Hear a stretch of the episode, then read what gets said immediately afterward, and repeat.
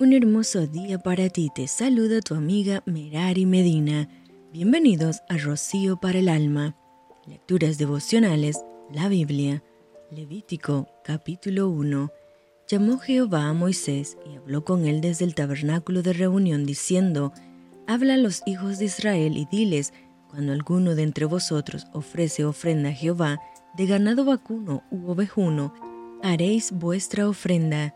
Si su ofrenda fuere holocausto vacuno, macho sin defecto lo ofrecerá, de su voluntad lo ofrecerá a la puerta del tabernáculo de reunión delante de Jehová, y pondrá su mano sobre la cabeza del holocausto, y será aceptado para expiación suya. Entonces degollará el becerro en la presencia de Jehová, y los sacerdotes hijos de Aarón ofrecerán la sangre, y la rociarán alrededor sobre el altar, el cual está a la puerta del tabernáculo de reunión, y desollará el holocausto, y lo dividirá en sus piezas, y los hijos del sacerdote Aarón pondrán fuego sobre el altar, y compondrán la leña sobre el fuego.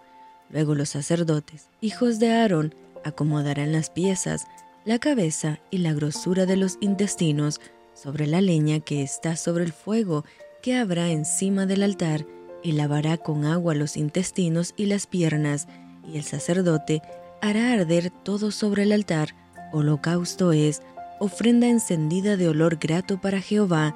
Si su ofrenda para holocausto fuere del rebaño, de las ovejas o de las cabras, macho sin defecto lo ofrecerá. Y lo degollará al lado norte del altar delante de Jehová, y los sacerdotes, hijos de Aarón, rociarán su sangre sobre el altar alrededor. Lo dividirá en sus piezas, con su cabeza y la grosura de los intestinos, y el sacerdote las acomodará sobre la leña que está sobre el fuego que habrá encima del altar, y lavará las entrañas y las piernas con agua, y el sacerdote lo ofrecerá todo, y lo hará arder sobre el altar. Holocausto es, ofrenda encendida de olor grato para Jehová. Si la ofrenda para Jehová fuere holocausto de aves, presentará su ofrenda de tórtolas o de palominos, y el sacerdote la ofrecerá sobre el altar, y le quitará la cabeza, y hará que arda en el altar. Y su sangre será exprimida sobre la pared del altar, y le quitará el buche y las plumas, lo cual echará junto al altar, hacia el oriente, en el lugar de las cenizas, y la henderá por sus alas, pero no la dividirá en dos, y el sacerdote la hará arder sobre el altar, sobre la leña que estará en el fuego. Holocausto es, ofrenda encendida de olor grato para Jehová.